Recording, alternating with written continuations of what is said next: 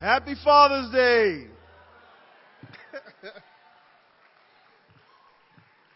Oh my goodness, that's a funny video, wasn't it? You know, we want to uh, thank everyone who's made this time special thus far.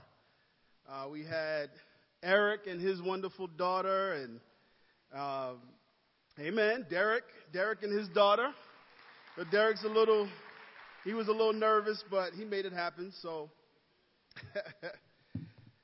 I, you know, I, I really am excited about being a dad. I think one of the things that brings me a smile, brings a smile to my face uh, most consistently is the fact that God found me worthy of being a father.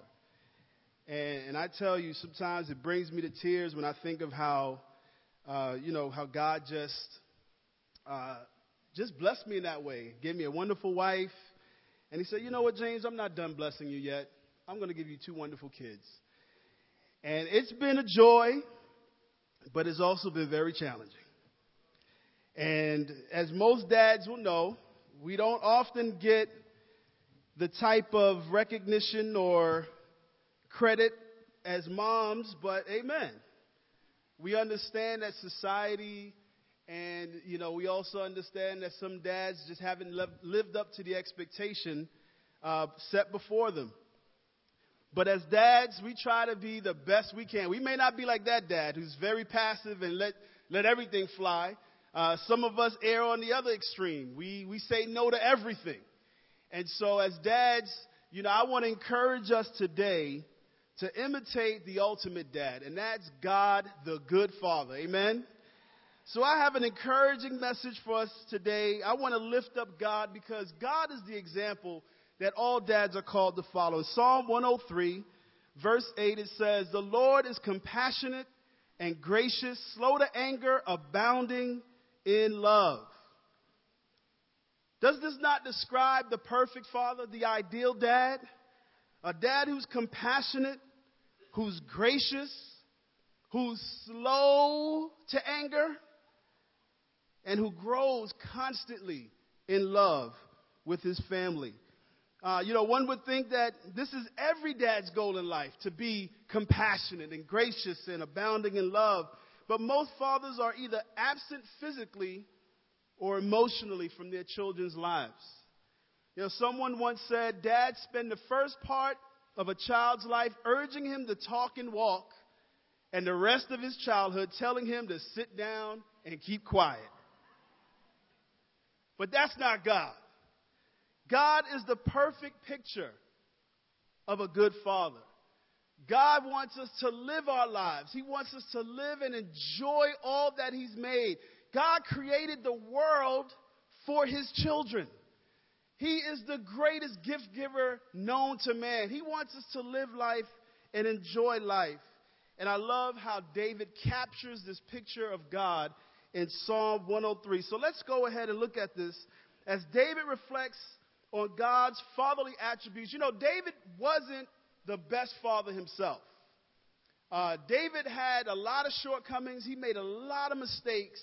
And so I think when as David reflects on who God has been to him, I think it also it, it helps him to feel a little better about his own efforts because he knows that he cannot match up to God. But he's grateful that he had God in his life, and therefore, he can be a better dad towards his kids. And first one we want to look at is God of compassion. In Psalm one oh three, uh, we'll look at verses thirteen and fourteen. God is a compassionate God. We're going to come back to this image. There's a powerful story behind this. In Psalm one oh three, verse thirteen, it says, "As a father has compassion on his children, so the Lord has compassion on those who fear him. For he knows how we are formed. He remembers that we are dust." For the fathers in the room, raise your hand for all the dads. How many of you were in the delivery room to see your child born? Do you remember that moment? As that little being came into the world, how fragile, how, how delicate that little child was. You know, God remembers that we are still fragile. that we're still delicate. Even as adults, God remembers that we are still fragile. And so God keeps that in mind. God is a very compassionate Father. He's aware of his children's strengths and weaknesses. And, you know, a good dad pays attention to those things because then it help, it allows him to have the proper perspective when it comes to raising his children. He's aware of our frail human condition and that we often blow it. But God doesn't distance himself emotionally from us. God draws closer to us because he remembers that we are frail and remembers how we were formed. You know, when we stumble or fall, God does not turn his head in shame. He does not turn away in disappointment. And it reminds me of the image that I put up a, a few minutes ago, the nineteen ninety-two Olympics in Barcelona. Derek Redmond had qualified for the semifinal of the four hundred meters with the fastest time in his heat. He was looking strong when suddenly he pulled up and his hamstring had torn. But rather crumbled to the ground, Redmond continued hobbling towards the finish line. And surprisingly, he didn't have to finish the race alone. Redmond's father, Jim, ran from the stands and brushed off security to join his son. And with tears in both their eyes, the Redmonds finished the race together. You know, that was a powerful scene. I remember that, watching this play out, watching this man run onto the field, grab his son, and help him across the finish line. And that just reminds me of God. You know, when we when we slip up, when we trip up, God doesn't just stand there and watch us and say, get up. No, God comes to our side, picks us up, and he walks with us across the finish line because that is who God is. In Psalm one eighteen, verse thirteen, I was pushed back and about to fall, but the Lord helped me. That's the God that we have. That's the Father that he is. He runs to our aid when we need him, and he will help us finish our race. Sometimes you feel like you're running this race alone, but we got to remember that we have a God who's compassionate, that when we fall, he's not sitting there watching us lick our wounds. Instead, he's there waiting for us, patiently guiding us, picking us up. Son, daughter, come on, let's do this together. That's who God is. That's who God is. And his compassion keeps him emotionally engaged with us because he loves us, and that's the Father that we have. He runs to us also because he's gracious.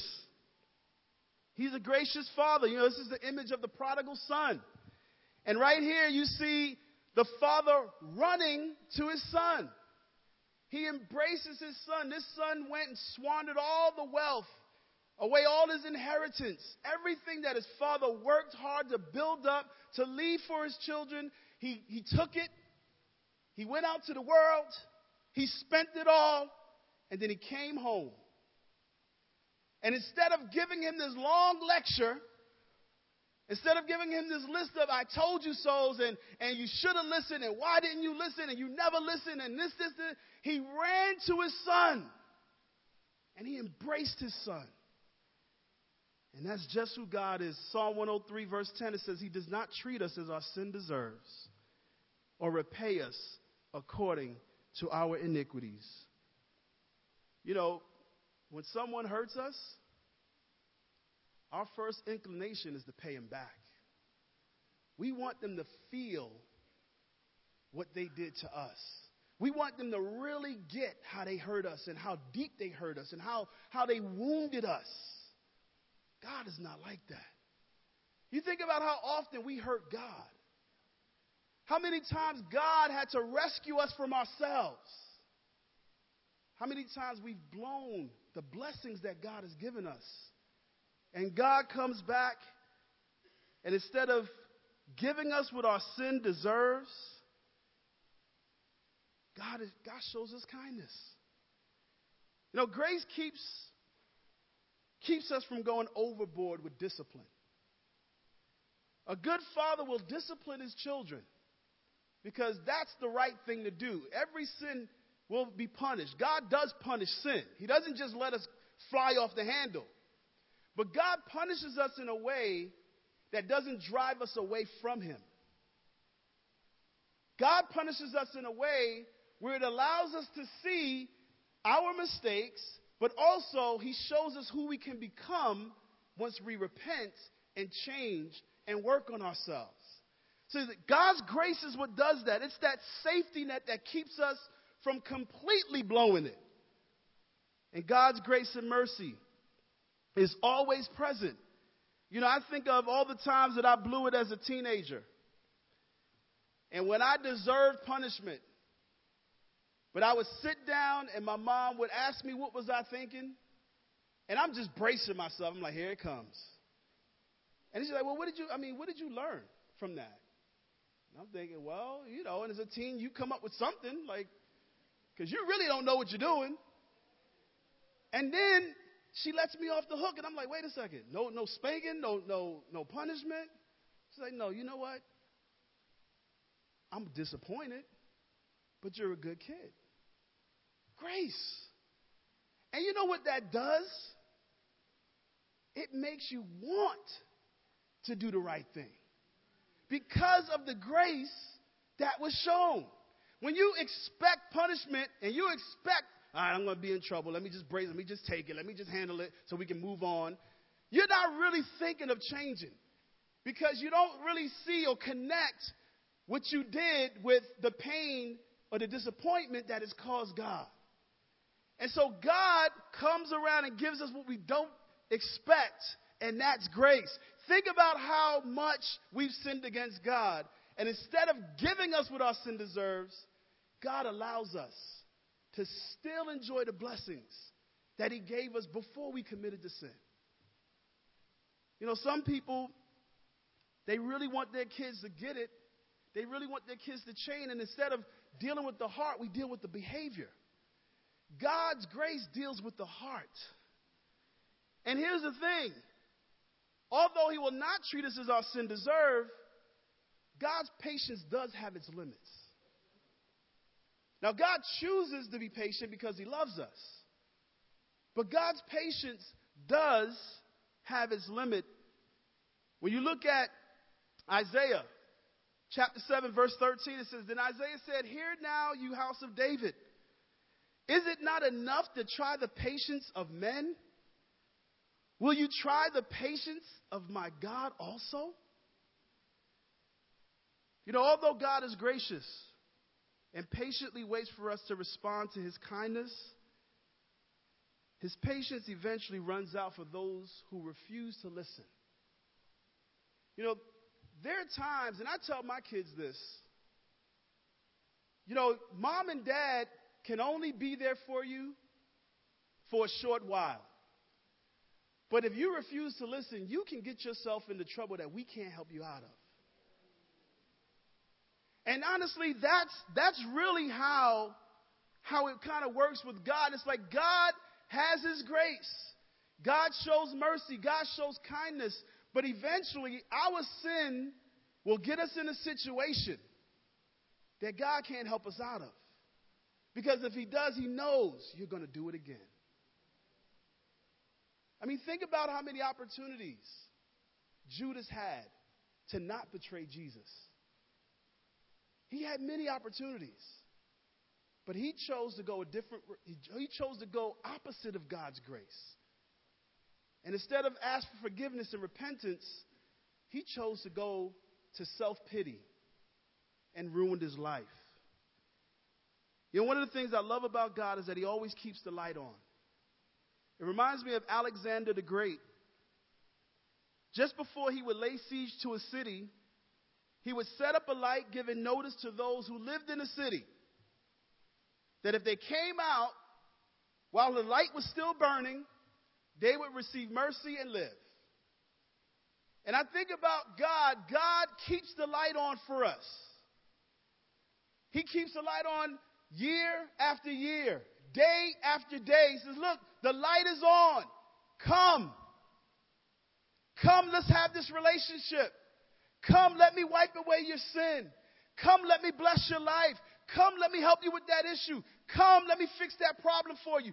Come, let me give you true happiness. But we ignore the light.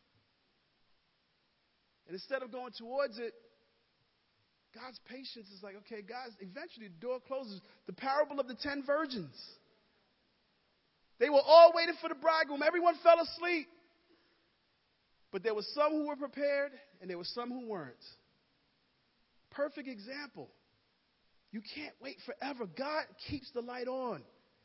But it's up to you to go after that light and to go after God's mercy. Second Peter chapter three, verse nine, it says, "The Lord is not slow in keeping his promise, as some understand slowness. He is patient with you, not wanting anyone to perish, but everyone to come to repentance. A good father is patient with his children, showing grace and patience with their shortcomings, but expects obedience and repentance." And, you know, sometimes I think about in my own life how God had to teach me the same lesson over and over and over again to get me to change. And I thank God for that patience. I thank God for the blessing. I remember when I was first learning how to ride a bike and how I nagged my mother to get me this bike. And I nagged her every time. You know how you, you find pictures of bikes or, or the gift that you want and you just start putting it everywhere? Well, I used to do that because I wanted a bike. Now, I didn't know how to ride a bike. But I wanted a bike. And I would always, now, oh, Ma, look at that bike right there. We were going down the street. Look at that bike. Oh, that's a nice one. And then finally, she got me a bike.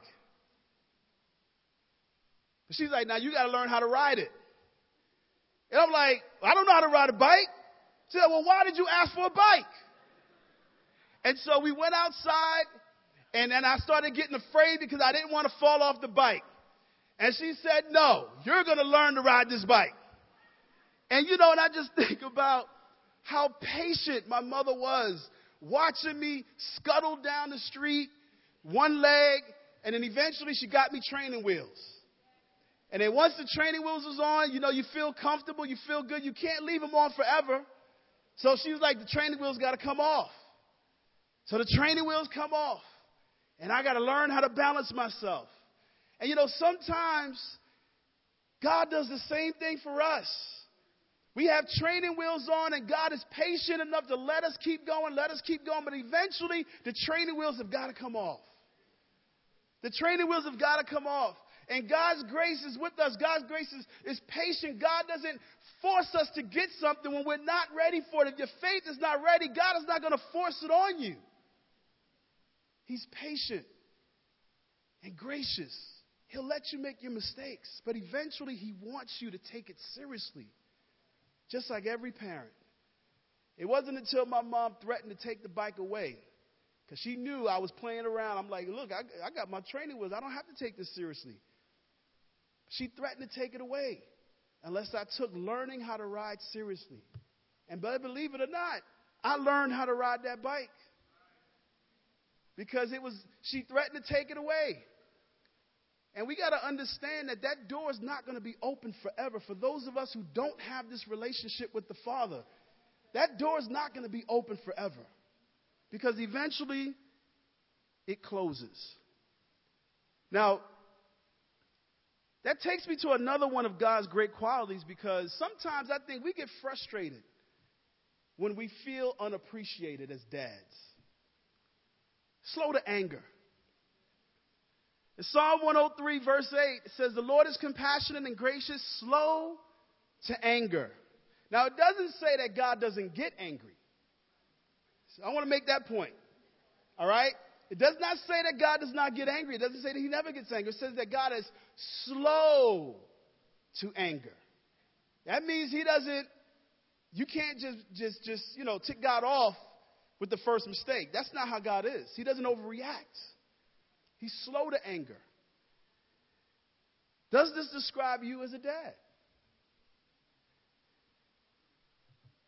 You know, sometimes dads get quick to get angry when we feel disrespected, whether it's by our children, by our spouse, or just by someone outside and we bring it home. Sometimes we get angry when our expectations aren't met. You know, I find myself often having to reevaluate my expectations for my kids. Because when they don't meet them, sometimes you get angry because you think that they should be where they are because that's where you were at their age. Different circumstances, different times. Sometimes dads get angry when the kids don't take life seriously, right? You're like, wait a second, you know, uh, do you know that there's starving kids in Africa that would love that food that you're about to throw? Oh, I don't, I don't want it. I mean, dude, you you start to give them the poor, the poor African speech because they're not taking it seriously. They're not taking life seriously, and and you know you got to work hard. You you got a test to take. You got to study. Come on, you got to you got to put that time in. It's like, oh well, you know, I did it, and we just we just think that, man, they're not taking anything seriously, and we get angry because we're like, man, when I was your age. And blah, blah, blah, blah, blah. And I think sometimes if we really go back and think about it, we were the same way. We have selective memory. But we think that, oh, when I was your age, we were these adults. We were these man-childs. We were all grown up. And I'm like, no, we were just as crazy as our kids are today. If not worse. Sometimes we get angry when we think that our kids have it too easy. You know, I coach my son's basketball team. Now, when I played basketball, you actually had to earn a spot on the team.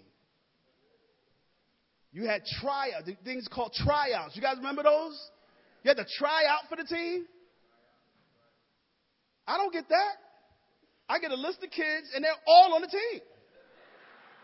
And I'm thinking, wait a second. So we don't we don't have tryouts. They're like, no, you know, it's it's you know they're young. I'm like, so? I'm like, what does that mean? And so I'm looking at my list, and you know, and then you get your group of kids, and you're like, okay, he's good, he's good. What is he doing in the gym? And then you gotta be nice, and and they all want to start.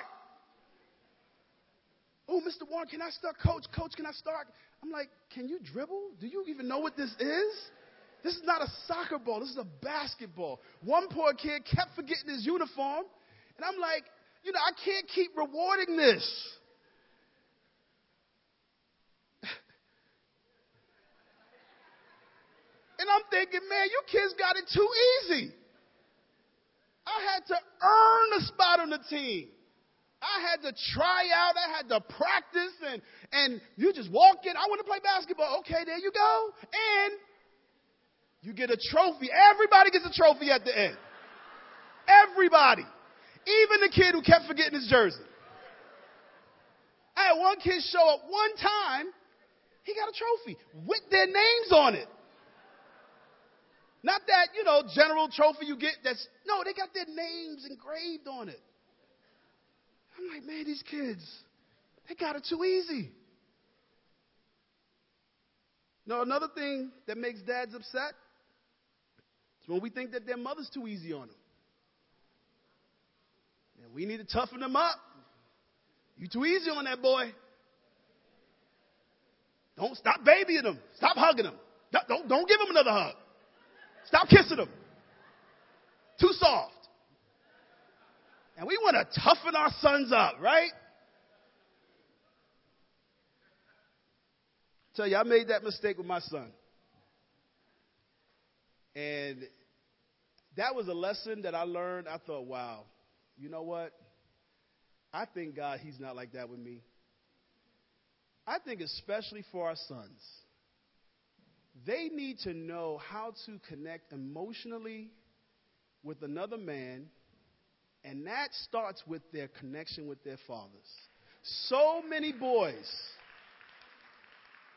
so many boys go throughout life seeking the approval, seeking that, that, that step, that approval into manhood that they never get from their dads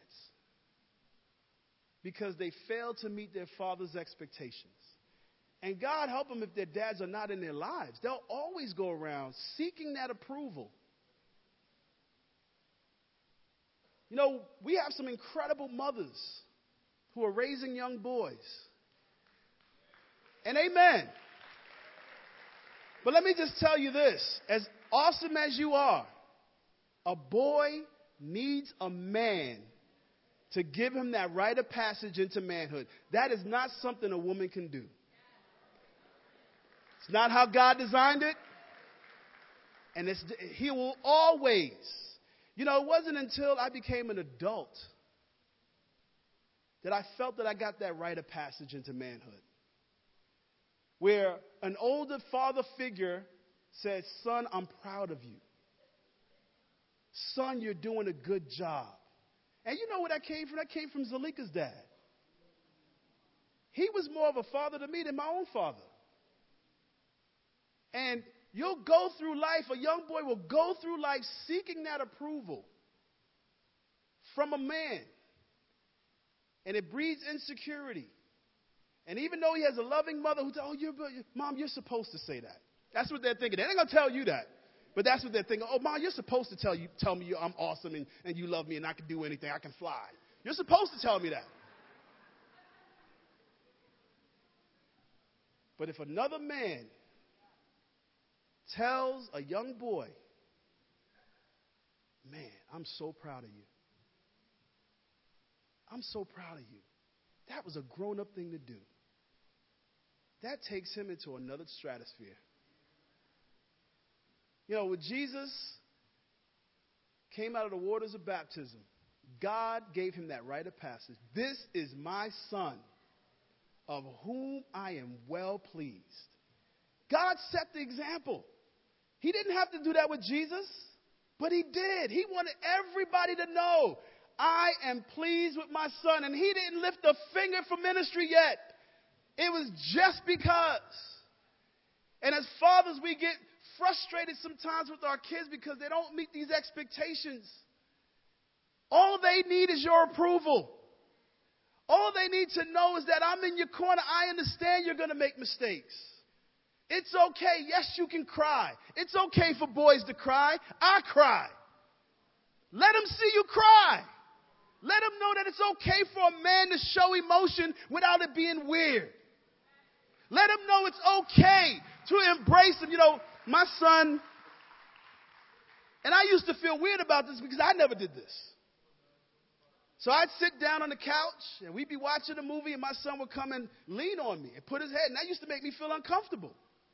I'm like, what are you doing leaning on me? Now, my daughter does it. I expect that because that's my daughter. That's a girl. But my son would show affection, and I didn't know how to process that.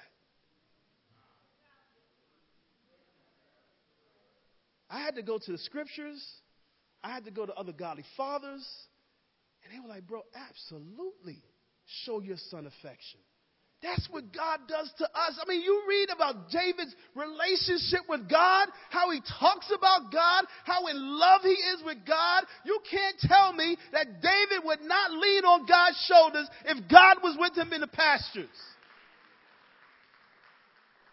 We get frustrated when our sons show signs of affection. But we got to let them know it's okay. I kiss my son every night. I hug my son. I kiss him on the head. I give him a pound. We give each other dap. Sometimes he plays bongos on my belly. I mean, we, we do whatever. But I want him to know, I want him to know that he can count on me. Emotionally as well as physically. Being there to support. I'm here for you. I'm here for you. Sometimes we react and we speak in ways that shut our kids down. But God, God wants us to inspire our kids. He wants us to draw them to us. You know, think about how God got you to change. He didn't give you what your sin deserved because you'd be dead. Think about it. I know some of us right now like, man, bro, preach on that. I blew it on the way here. Thank God I got it. I, was, I came through the door smoking. God did not give you what your sin deserves. Here's why. You show contempt for the riches of his kindness, tolerance, and patience, not realizing that God's kindness leads you towards repentance. It's God's kindness that led you towards repentance. It was God showing you kindness that led you to make that decision to change your life.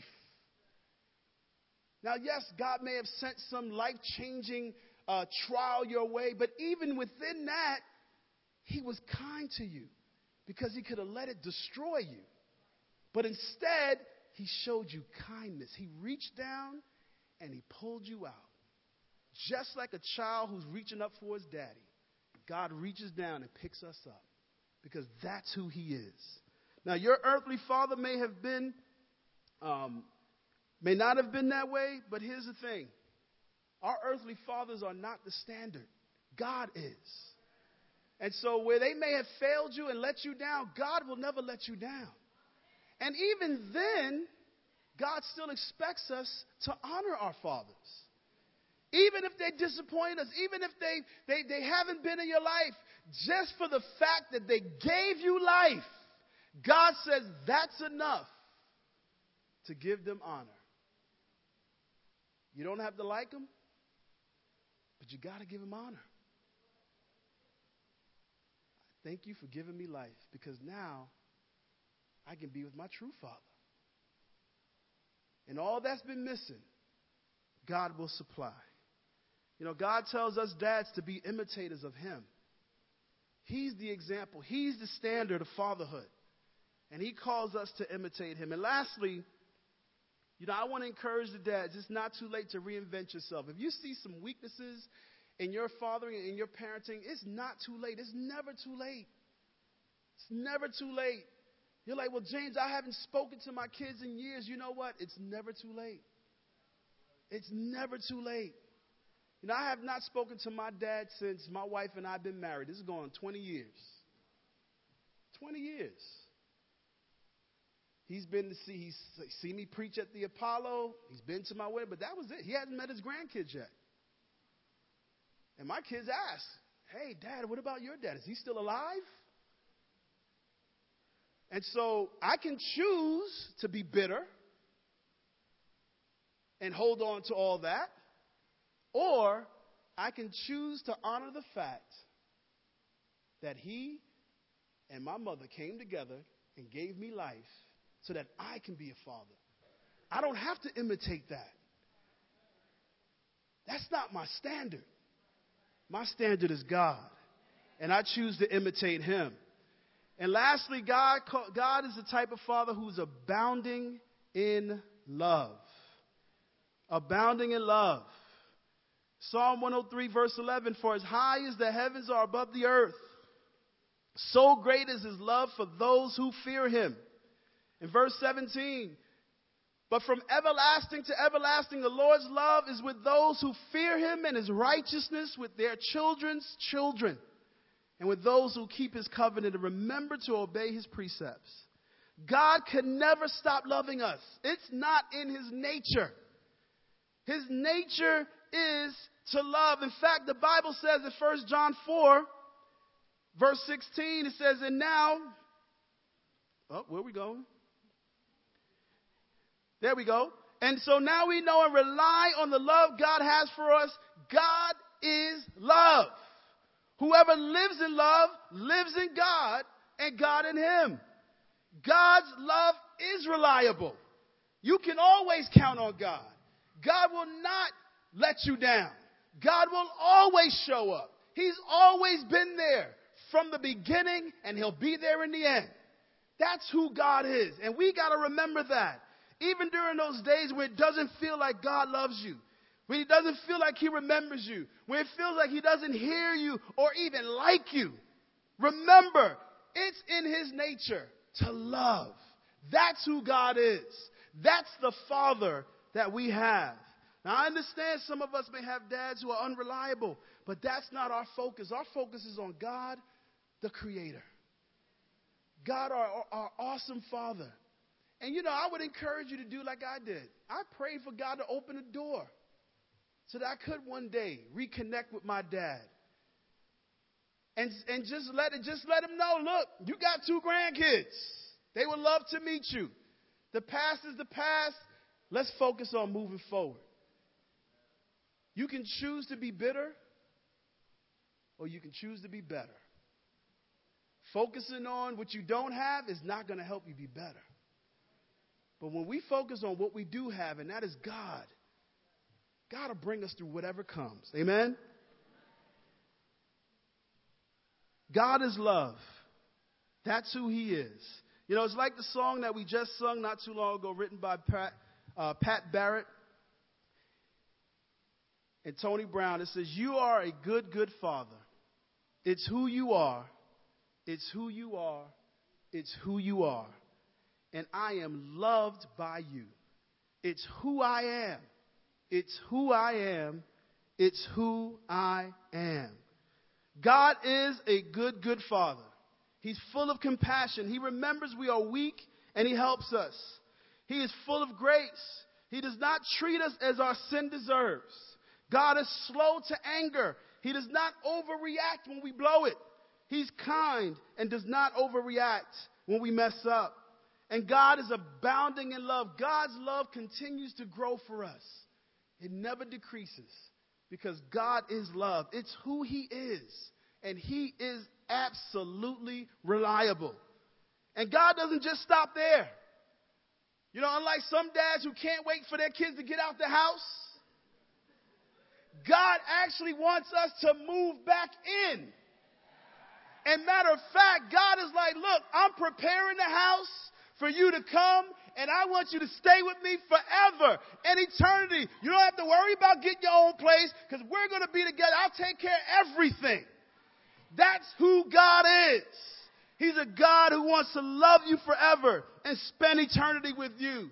So remember, you have a good, good Father. Focus on that and let that encourage you this morning. In God's name, we give the glory. Amen.